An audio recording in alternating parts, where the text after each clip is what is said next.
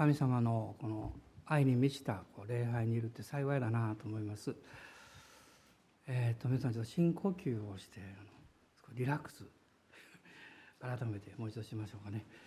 で両ドライの方を見ながらニコニコニコと微笑んでいただければ いいかなと思います。あ嬉しいですねやっぱりこう微笑んでもらったら。ね、怖い顔されたらもう帰ろうかなと思います。あの、えー、本当に来れてよかったなと思います。まあ、私の目もですねあの朝起きた時は前よりは開いておりまして変な話ですけども、えー、でもこう時間が経つとやはりこうこう疲れがくるんですね。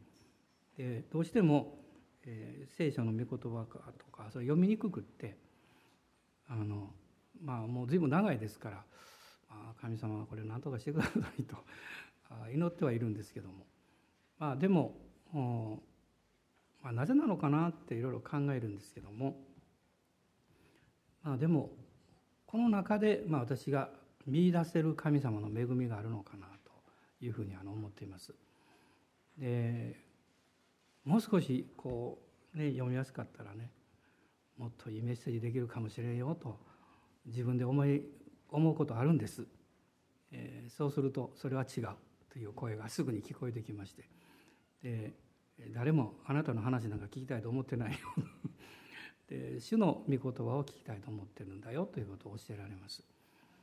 あのまあ、そういうふうに考えると、えー、こう頭よりも 内側にある、まあ、聖霊様の導きの中で、えー、皆様とこう御言葉を分かち合うことができればまあ、これが一番素晴らしいのかなと思うんですね。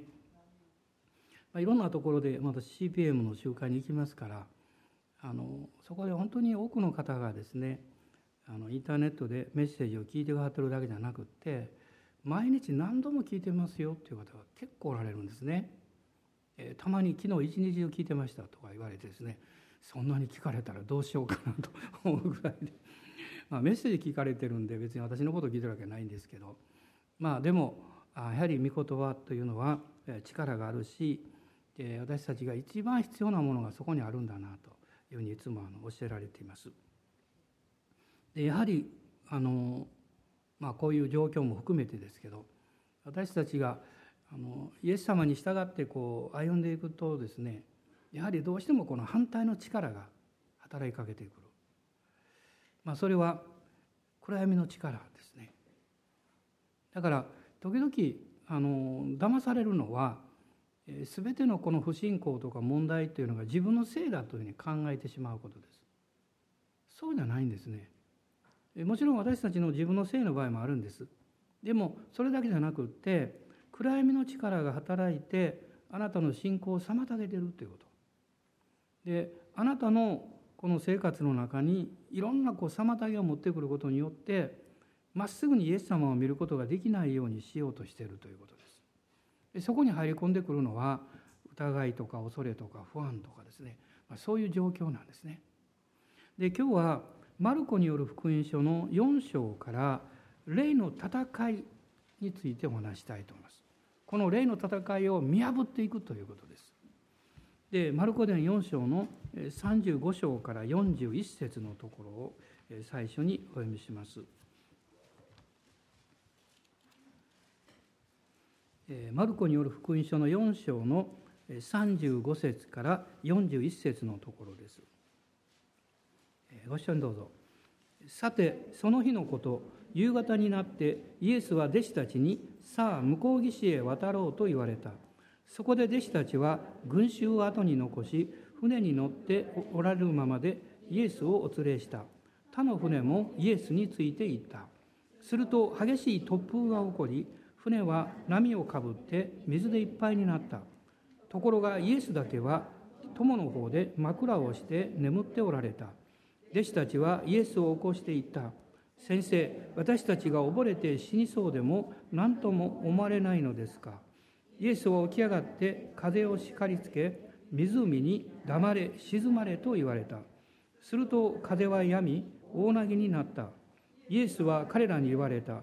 どうしてそんなに怖がるのです？信仰がないのはどうしたことです？彼らは大きな恐怖に包まれて互いに言った。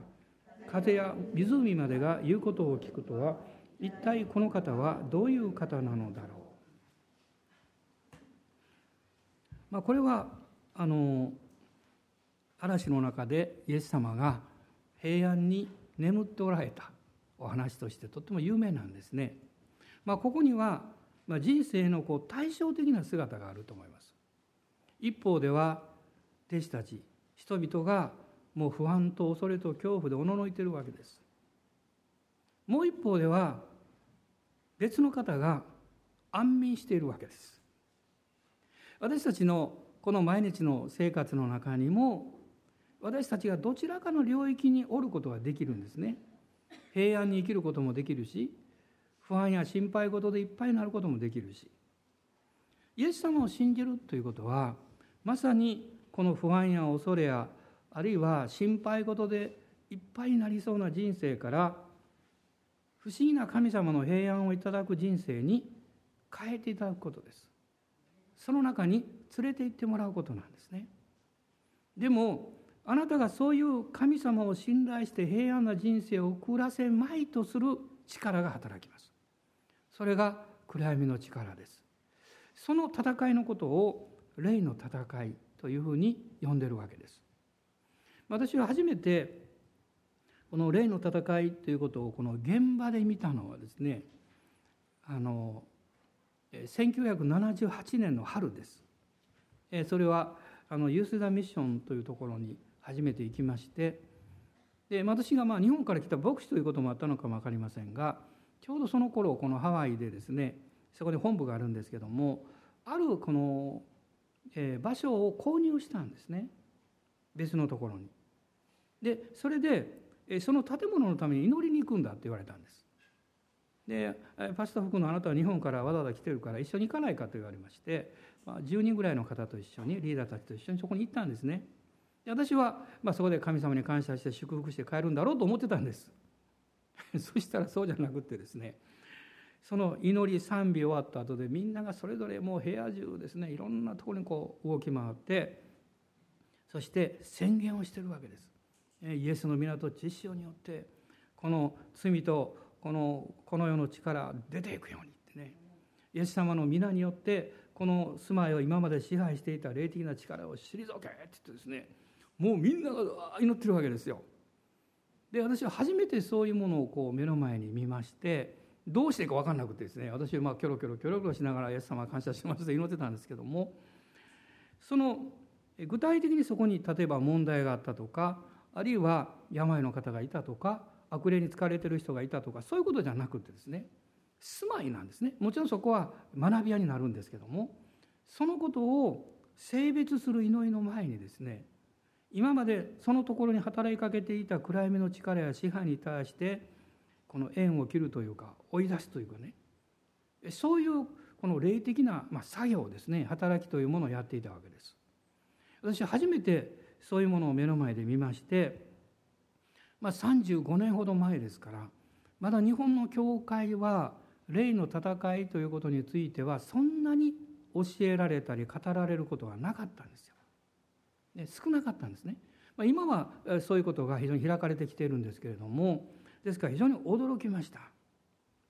そしてそれからまあ何十年かのこの歩みの中でですね私たちがイエス様に従って歩んでいくということの中で主を知るということともう一つはそのことに反対する力に対して立ち向かっていくという霊の戦いが必要であるということ。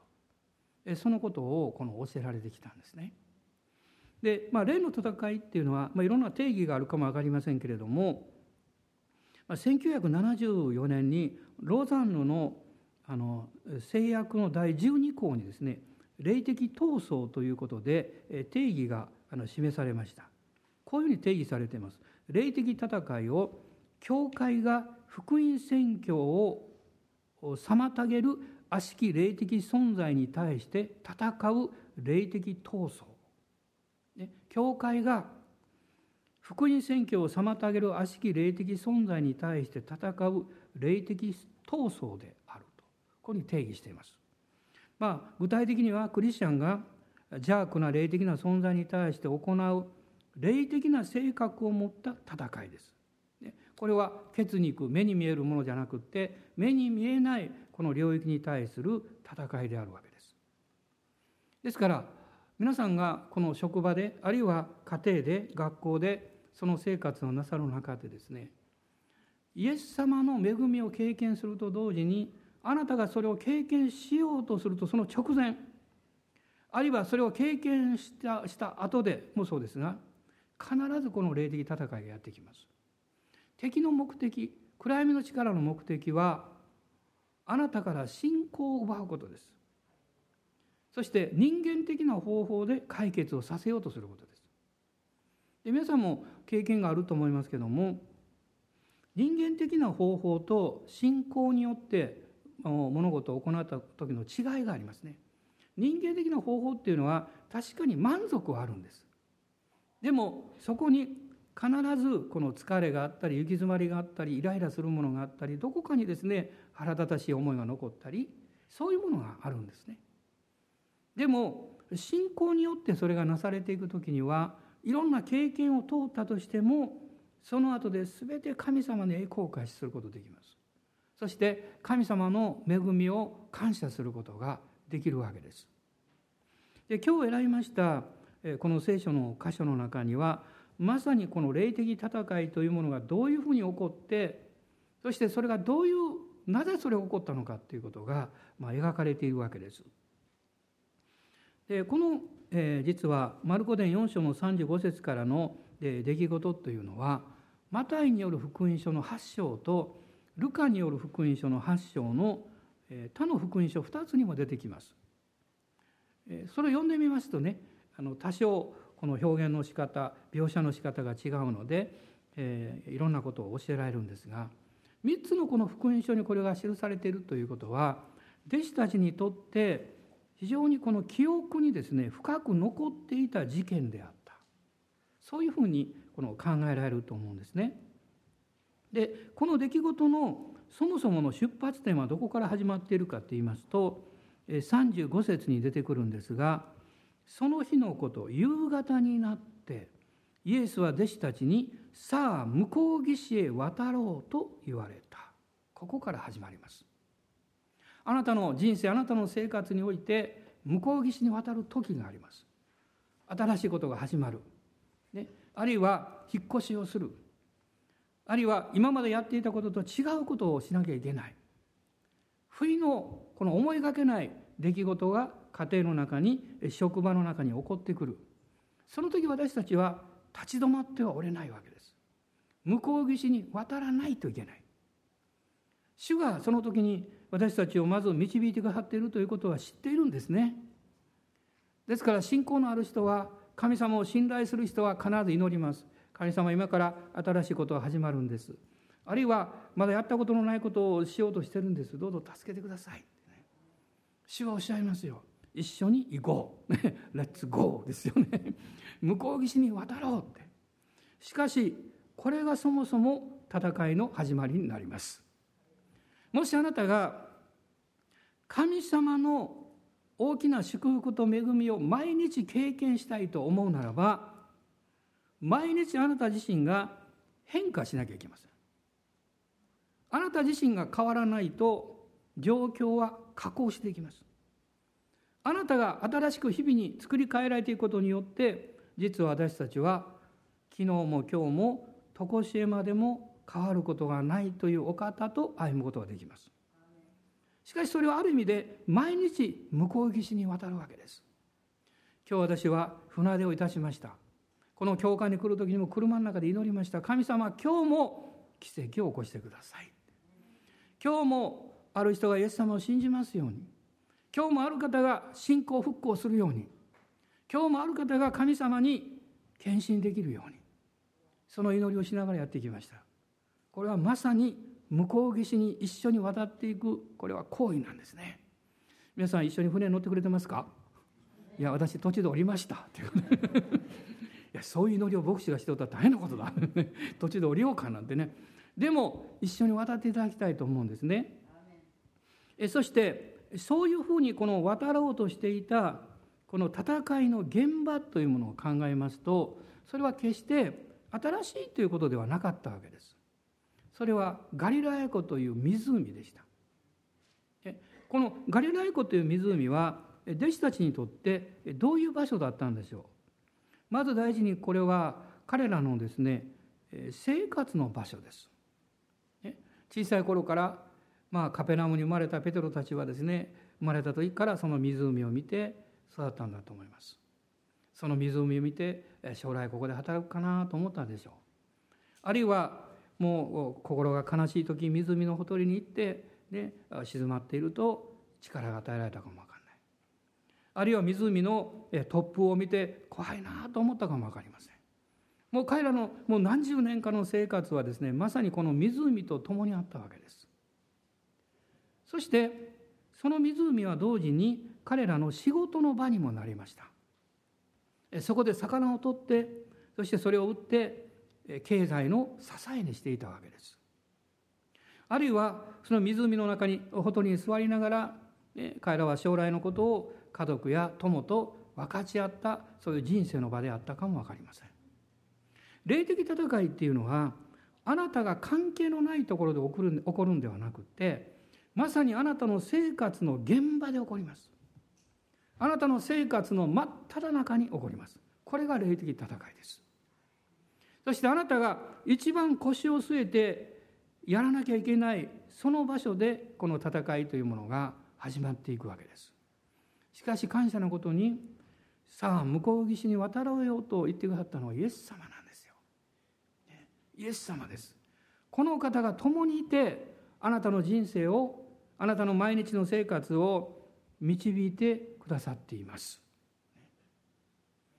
この湖の中に彼らが船で入っていきました時に何が起こったんでしょうか。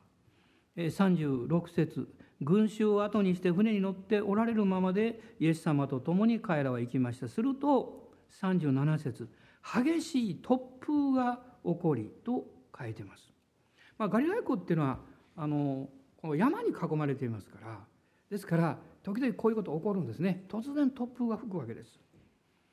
そしてもう波が大きくなって船がですね波をかぶって船の中に水がもういっぱいに満ちてしまった。大変な状況になったわけです。このマタイによる福音書の8章の23節を見ますと湖に大暴風が起こってと書かれています。大暴風が起こった。でもそこにいたイエス様と共にいた弟子たちは漁師たちなんですね。ほとんどが漁師たちなんです。彼らはその湖のことをよく知っていますしそしてそういう突風の経験もあるわけですよ。でもし漁師さんがですね船に乗っていて漁に出て、まあ、突風がやってきたあるいは嵐がやってきたその時怖い怖いって言ってたらどうなるんですよ。どうにもならないですよね。彼らは勇敢な人たちですよ。ねね、そしてある意味でそういうこの生と死の境を何度も通っている人々です。普通のことでは恐れないですよ。恐れると沈むんですよ。あなたの人生もそうですよ。問題があることが問題ではなくって問題によって恐れてしまうとあなたの人生の船は船底に穴が開いて沈んでいくんですよ。彼らはどうして恐れてしまったんでしょう？この勇敢なトップにも慣れているはずのこの漁師たちが恐れたとこう書いてるんです。その状況を見るとね。それはまさに単なる突風ではなくってその背後に霊的な力が働いていたからです。恐れを与えようとする霊的な力が働いていたんですよ。ローマ人の手紙の8章の15節を開いてください。ローマ書の8章の15節です。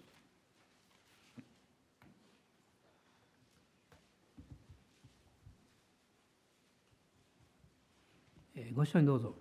あなた方は人を再び恐怖に陥れるような奴隷の霊を受けたのではなく子としてくださる御霊を受けたのです私たちは御霊によってアバ父と呼びます人を再び恐怖に陥れるような奴隷の霊ではない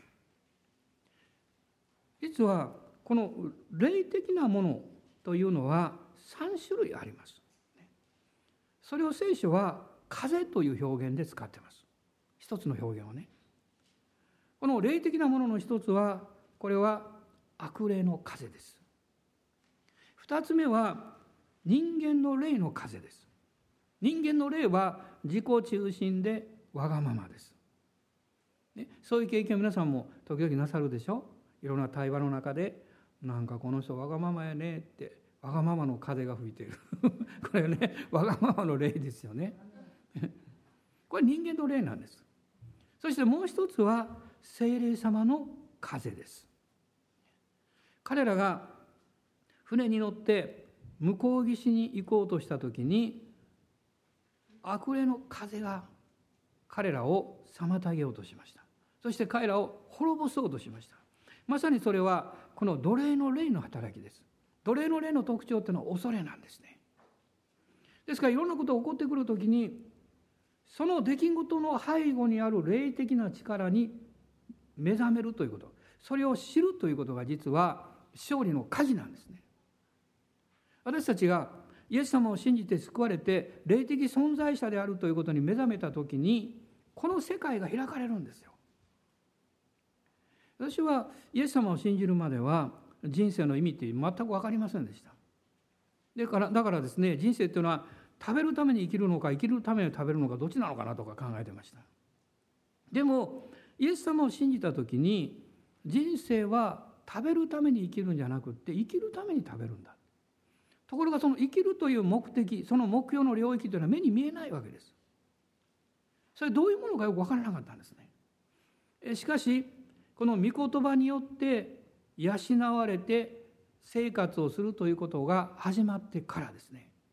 実は神様の栄光を表すこの自分の小さな人生を通して神様の栄光を表すということが私の人生のこの目標なんだということに目が開かれてきました。神様の栄光を表すってどういうことなんでしょう？具体的に言えば神様がおっしゃったあるいはイエス様がおっしゃったこの10回の中心なんです。愛することなんです。神を愛することです。そして自分自身を愛するように隣人を愛することです。このことによって神の栄光が表されるんです。そのために自分の人生が自分中心の生き方から変えられなきゃいけない。また自分中心の生き方を何か助長するような自分の中にある罪の力の働きあるいは在籍感やこの弱さの中に働きかけてくる恐れや不安ですね。それに対してイエス様が十字架で勝利を取ってくださったんだということを信じる必要があるということです。弱い人が弱いということで悩む必要は全くありません。しかし弱いところに敵の力が働きかけてくると不安を持つようになります。そして恐れを持つようになります。恐れを持つと人間はどうなるんでしょう？極端に自己中心になります。ね、あるいは恐れを持つと極端にですね人は何、えー、というか、えー、自分のことをもう自分が正しく生きようとすることを放棄してしまいます。恐れの力というのは私たちが考えている以上の影響力を私の生活に与えてしまいます。逆に平安になるとどうでしょうか？のびのびとしますね。リラックスしますね。平安になると喜びを探すことができるようになります。平安になると親切にすることができます。平安になると優しく生きることができます。そこに愛が働いていく領域が生まれていくわけです。ですから奴隷の霊のような働きに影響を受けている間人は決して愛すること愛されることを喜ぶことは難しいんですね。聖霊様がイエス様を信じる人の心の中にお入りくださってことをしてくださる御霊を受けた。それは自由です。そこに神様を愛する喜びと力が注がれてきますその人は不安や恐れに縛られるのではなくって主を見上げた平安と喜びと希望を持つことができます私たちは毎日毎日朝自分の人生生活のこの船出をする時にそれを選ぶことができるわけです。まあ、実際ですねこのマルコによる福音書に戻りますけれども突風が起こったそして波がこう大きくなってこの水が船の中にこう入ってきたわけですね。つまりその問題を起こしていたのは風なんですね。風が問題を起こしてました。私たちはこの問題しか見えにくいんですね。その背後にあるものをなかなか見見ようとしないし見るのが難しいです。聖書はそれを明らかにしています。一つの非常に明確な場所がこの呼ぶ記にあります。この呼ぶ記の一章を開いていただけますでしょうか。まあ、呼ぶという人は潔白で正しく神を敬う悪から遠ざかる正義の人であったということがわかるんですね彼には7人の息子と3人の娘が与えられましたしかしあまりにも彼が恵まれた生活をしているのでサタンがある時神様に言いました。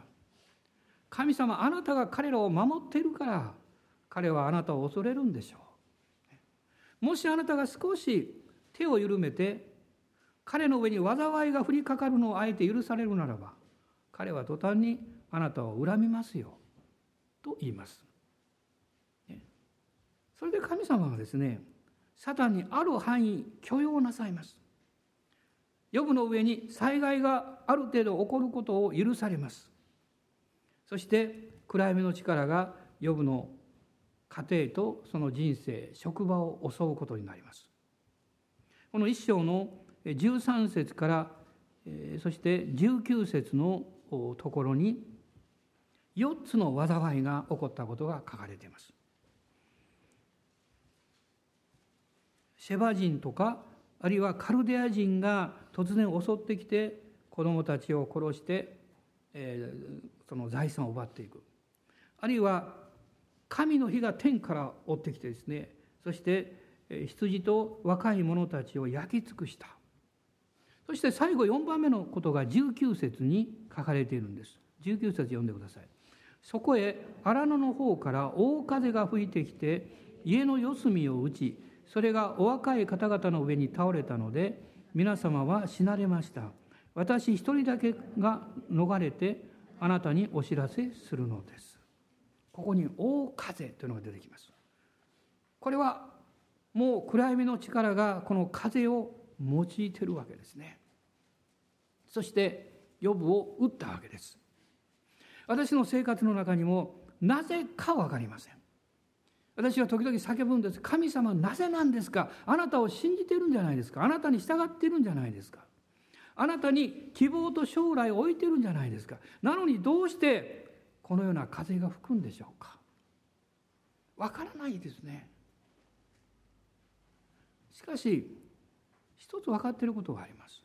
それはどんなことも神様の主権の中に置かれているということです。神様のお許しがなければ髪の毛一本も地に落ちることがないと書かれていますから。神様の許しがなければ何事も起こらない。ならばどうして主を信じ神を愛する人々の上にあえて災いが起こることを主は許されるんでしょうか。天国に行ってイエス様に会ったら聞きたいことの一つはそのことですね。なぜあの時はああいうことを神様許されたんですかって。でもこういう気がするんです。それであなたはどうなったんですか。いや私は悲しみました。苦しみました。辛かったですよって。でもあなたを呼び求めて今までにない深い慰めを経験しました。今までにない喜びと力を経験しました。この地上のものよりももっと天国を愛するようになりました。外側の生活よりも目に見えない内側の生活心の生活そしてこの精神的な豊かさと霊的な祝福をもっと現実に感じるようになりました。と答えるかなと思います。さあ主はどうおっしゃるんでしょうね。あなたはそれでよかったと思いますか？と聞かれたらうんとしばらく考えます。でも最終的に言うでしょうね。よかったと思います。神様が私たちを罰するために災いや困難をあえて許されるとは思いません。しかし時には懲らしめもあるでしょう。しかしそれ以上にこの地上に属するものを地上に置いていくためにそれが許されることがあるんじゃないんでしょうか。そのような戦いやあるいは苦しい経験がを通って初めてこの地上に属するものと天に属するものの区別が分かってくる。そして自分のこの価値も自分の人生の価値も目に見えるところではなく私の魂の中にあるということに目覚めていくんじゃないでしょうか。ヨブはこの辛い経験の中で本当にこう主ご自身を知っていくわけですね。弟子たちはうろたえたと思います。どうなるんだろうってねもう沈みそうだってふっと見るとイエス様が友ので枕して眠っておられた。私はここを読むたびに信じられないんですよ。そんなとこでよう寝れるなと思うんです、ね、いくら平安があってもですねこんなんですよ、ね、すごい状況ですよ。そこでイエス様が眠っておられた。まあ弟子たちはイエス様も一緒にそこでもううろたえてどうしようどうしようみんな頑張ろうかとか言ってくれた励まされたかも分かりませんがイエス様が安眠しておられたので腹が立ったんでしょうね。彼らは主がそこにおられるんだから大丈夫なんだということは頭で分かってるんですよ。頭で。皆さんそういう経験なさるでしょ？いろんなこと起こってですね頭で分かってるんです。もう主がおられる。必ずこれ益になる、ね、そう分かってますよね。雨ですか？でもあなたの気持ちは逆らうんです。であなたの心はでもでもでもでもって言いたいんです、ね、もうデモの大行進が始まるんです。もうなんかプラカードでも上げてですね「主よヘルプ!」とか言ってですね。そしたらねその真ん中に主がおられるんだってもうよく分かってるんです。どうしたらいいんでしょう。実は一つのことを知る必要があります。あなたがうろたえてあなたが恐れて主から目を離すことをもう今か今かと待っている存在があるということですよ。その存在に笑顔を与えちゃいけないんです。喜びを与えちゃいけないんです。その存在にチキショーと言わせなきゃいけないんです。どうしたらいいんですか？あなたが主を見たらいいんです。イエス様の方を見上げたらいいんです。そしてこう言ったらいいんです。主よまだ感謝できませんがあなたを見上げますってね。まだハレルヤと心から言いにくいんですけどでもあなたを見上げております主はそのあなたの心の中に大きな変革をくださいますよ。イエス様はどうなさったんですか？このマルコによる福音書に戻りますがイエスは起き上がって風を叱りつけたと書いてます。湖に黙れ沈まれと言われた叱りつけたのは風なんですよ。あなたが家庭の中にいろんなこと起こってくる時に騙されちゃいけないんです。職場にもう思いがけない問題が起こってきた時に人を見て問題を見てもう右往左往しちゃいけないんです。その背後に働いている力があるということを知る必要があります。その力に対して権威あるイエス様の皆によって命じるんです。イエスの皆によって退けイエスの皆と知識によって出ていけって、そして主をめたたえるんです神様はその中でご自身の栄光を表してくださいますよ。使徒行伝の10章の38節を開いてください。使徒行伝の10章の38節です。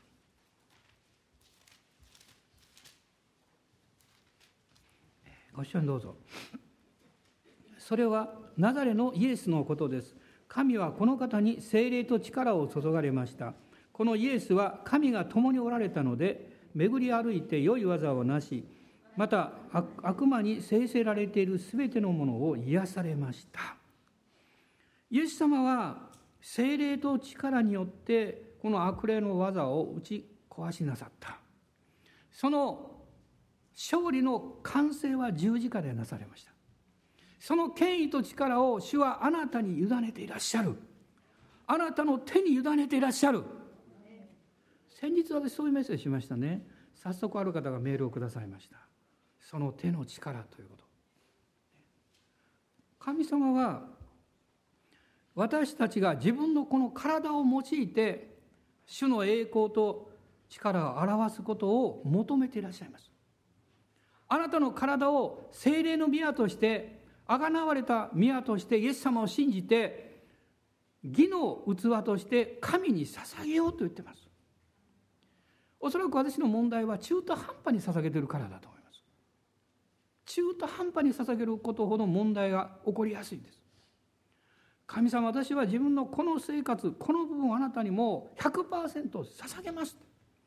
捧げたからにはこの世の声に引っ張られることをやめることです。後ろの橋を焼き捨てることです。昨年あるところで私は集会をしまして、えー、そして、えー、ずっと祈っておりました。するとですね一人の婦人の方だったと思いますけども私はある言葉を与えられてこう言いました「主があなたにおっしゃいます。あなたが焼き払った後ろの橋に戻ってはいけません」と言いました。集会が終わったら彼女がやってきました。私に言いました「先生私は驚きました」昨日私は今の人生今までの人生からもう決別して後ろの橋を焼き捨てますと祈ったところだったんですと言いました。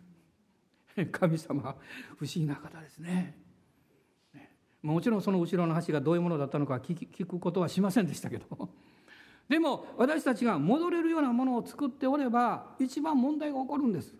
逃げ場を作っちゃいけないんです。イエス様しかもう見る場所がないというそういうところにあなたを置くんです。そうすれば私たちは泣きながらでも主を見上げますよ。イエス様もう本当難しいんですって言いながらイエス様を見上げますそれでもいいんですよ。それでもいいんですね。弟子たちはイエス様のこの驚くべき力を見て彼らは驚嘆したんですね。イエス様あなたに今その権威を委ねていらっしゃる。あなたがこの主の皆によって風をしっかりつけることです。今週あなたの生活の中にこの風が吹いてきたならばすぐに立ち上がってこのことを実践してください。イエスの皆によってこの悪しき風を出ていけって、主の贖いとそして救いはもう完成しているんだ。アーメン。感謝します。立ち上がりましょう。ハレルヤ。主の皆あがめます。おー主よ。感謝します。ハレルヤ。ハレルヤ。今一緒に主の皆を賛美しましょう。アーメン。ハレルヤ。ハレルヤ。感謝します。おー主よ。今あなたの上にやってきている問題の全てを自分の罪のせいだ自分の弱さのせいだと思い込んでいる人いないでしょうか。もしそういうふうに考えているならばあなたは騙されています。あなたの肉の働きもあるでしょう。その肉は十字架にしっかりつけてください。あなたの失敗もあるでしょう。それは悔い改めてください。しかしもう一つ暗闇の力がそのあなたの弱さやあなたの失敗を足場にしてあなたを攻撃しているということを忘れないでください。私は最近以前よりもですねもっと何というかこう霊的な戦いをしなきゃいけない時にそれが明確に分かるようになりました。特に夜はよく分かります。突然目を覚まして眠れなくなるからです。そして祈り始めるんです。もちろん寝ながら祈ってるんです私は。横着ですからね。寝ながら威厳で祈ってます。ずっとね。ずっと祈ってます。そしてそのうち寝てしまいます。後で不思議なことにそれがどういう戦いであったかということをいろんな状況を聞くことによって分かるんです。ああやっぱりそういうことだったのかなと思います。そしてそういう経験をすればするほどもっと明確になることは霊の戦いは現実だということです。そして目に見えることに振り回されちゃいけないということです。私たちは背後にある敵と戦うんです。人を憎んじゃいけません。人を攻撃してはいけません。神様は愛するために人を作られました。あなたの隣にいる人はどんな人であってもあなたが愛すべき対象なんです。しかしその背後に働きかけてくる霊的な力に対しては懸命であらねばならない。霊の目が開かれて前進します。おお主よ感謝します。今日立ち向かいましょうイエス様の皆によって。その大風トップに対して出ていけ静まれと命じましょう。アーメンハレルヤ。おー主を感謝します。今しばらく自由に主をあがめましょう。ハレルヤアメンハレルヤ。アーメンアーメンハレルヤハレルヤ。おー主よ感謝します。あなたの家庭に今大風が吹いてないでしょうか。あなたの人生の幸せを作る場所にあるいはあなたの人生を支える場所にこの大風が吹いてないでしょうか。騙されないようにしましょう。恐れないようにしましょう。主の皆によって追い出しましょう。アーメン。それは大きな祝福が待ってるからです。神があなたとあなたの家庭を神の栄光のために用いようとしておられるからです。ですから私は皆さんに一言申し上げます。あなたがこの霊的なことに目覚めてそして主の皆によってこの霊的な力に立ち向かって勝利をした後はそれがどういうことであれ神のために用いてください。神の栄光のために捧げてください。でなければまたこの悪いものが7つの友達を連れてやってくるでしょう。私たちは神に性別され神の栄光を表すためにこの勝利を取っていくんです。ハレルヤ感謝します。あなたの肉体を攻撃して病気や痛みやいろんな悪いものを与えようとする力に対しても主の皆によって立ち向かいます。イエスの皆によって悪しき力や病の力を出ていけと命じます。アーメン。アーメン。ハレルヤ。どうぞ皆さんも宣言してください。あなたの必要に対して宣言してください。アーメン。ハレルヤ。ハレルヤ。ハレルヤ。また経済の領域に対して攻撃を加える力に対してもイエスの皆によって命じます。出ていきなさい。おーハレルヤ。アーメン。ハレルヤ。ハレルヤ。忍耐だけが徳ではありません。忍耐だけが美徳ではありません。私たちは信じるならば忍耐を持つと同時に戦います。愛するために戦います。希望を持つために戦います。信じるために戦います。イエス様の大勝利がもう与えられておりますから。ハレルヤ。感謝します。おー主よ。ハレルヤ。おー主よ。あなたの諸々霊の祝福を持って今注いでください。一人一人に触れてください。その人生の家庭に触れてください。職場に触れてください。主に仕える奉仕の上にあなたの大いなる油注ぎを与えてください。アーメン。ハレルヤ。ハレルヤ。主よ。アーメン。アーメン。ハレルヤ。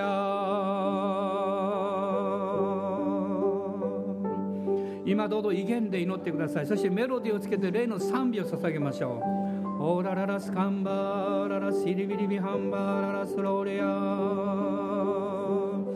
ハレルヤ主よ。今日この礼拝に初めてお見えくださった方あるいはインターネットでこの中継に参加していらっしゃる方たちあるいはこの教会においでになっておられるけれどもまだイエス様を信じる決心をするチャンスがなかった方。今がチャンスです。誠の神様あなたを愛しておられます。イエス様を信じて神様の祝福を受け取ってください。永遠の救いを受け取ってください。永遠の罪の許しを受け取ってください。アーメン。ハレルヤ主よ信じますとどうぞあなたが口で告白してください。それだけで十分です。アーメン。ハレルヤアーメン。ハレルヤあのイスラエルの民は荒野でこの幕屋を作りましたけどもその時に彼らは持っていた銀や金を捧げました。エジプトで400年以上も奴隷生活を送っていた彼らがどうしてそんな高価なものを持つことができたんでしょう。それは彼らがエジプトを出る時に神様がエジプト人から金や銀やいろんなものを奪い取るようにして与えるように主が導かれたからからなんですよ。それが書かれています。でまるで奪い取るようにして彼らが奪ったんじゃないんです。エジプト人がそれを与えてくれたんです。何のためだったんでしょう？幕屋のために使うためですよ。聖女のために用いるためですよ。あなたがこの世で得る富や力やいろんなものは性別されてあがなわれて神の栄光を表すために用いられるんです。あなたのさまざまな能力もそうです。主の栄光を表すために神はあなたを用いようとしてらっしゃるんです。あなた自身の益のためだけに用いないでください。主のために用いるならば主はあなた自身をも祝福してくださいます。捧げる人は多くの祝福を経験します。これはもうたくさんの証を通して私たちは知っています。神はあなたから取る方じゃありません。神はあなたを豊かにする方です。神はあなたを溢れさせてくださる方です。アーメンハレルヤおーハレルヤ主の皆あがめます。アーメンハレルヤおーイエス様感謝しますアーメンアーメンハレルヤハレルヤおー主よ。感謝します。ハレルヤハレルヤハレルヤおーハレルヤハレルヤハレルヤあなたの口は笑いで満たされると書かれています。お喜びがあふれてくると書かれています。今大きな問題を抱えている方大勝利がやってきます。アメンハレルヤ。今戦いの真っ最中の方あなたの前には祝宴が待ってます。あなたの杯は溢れますと書かれています。アメン。ハレルヤ。おーハレルヤ。今主を褒めたたえましょう。主を褒めたたえましょう。ハレルヤ。オーリがハンバララサンバラララスローリア。オラララサンバラララスローリア。おお主よ。奇跡を今週も行ってください。今この礼拝の真っ只中で起こって起こしてください。癒してください。解放してください。おお主よ。財布の中もついでにいっぱいにしてください。主よ。ハレルヤ。ハレルヤ。ハレルヤ。アメン。おおハレルヤ。おおハレルヤ。おおハレルヤ。私たちは喜びを持って新しい習慣を迎えます。こう主よ悩んでる人に喜びを与えていきます。疲れてる人に助けをしていきます。アメン。ハレルヤ。おハレルヤ。オーラララサンバラララスローリア。ハレルヤこの場所は主を礼拝する場所です。気違いになっても構いません。このところを出た時は正気に戻りますから大丈夫です。アーメン。ハレルヤ主を褒めたたえましょう。アーメン。ハレルヤおーハレルヤハレルヤすべてに感謝しよう。我が主に。賛美と喜び持って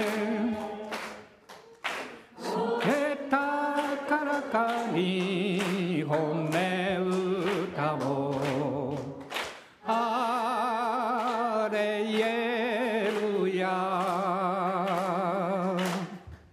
賛美主ハレルヤお賛美主ハレルヤおハレイエルヤウォウォウォウォ賛美主ハレルヤお賛美主ハレルヤおハレイエルヤアメンハレルヤ感謝します今宣言しましょう。皆さん大きな声で宣言してください。病を出ていけ。おーハレルヤ。問題を断ち去れ。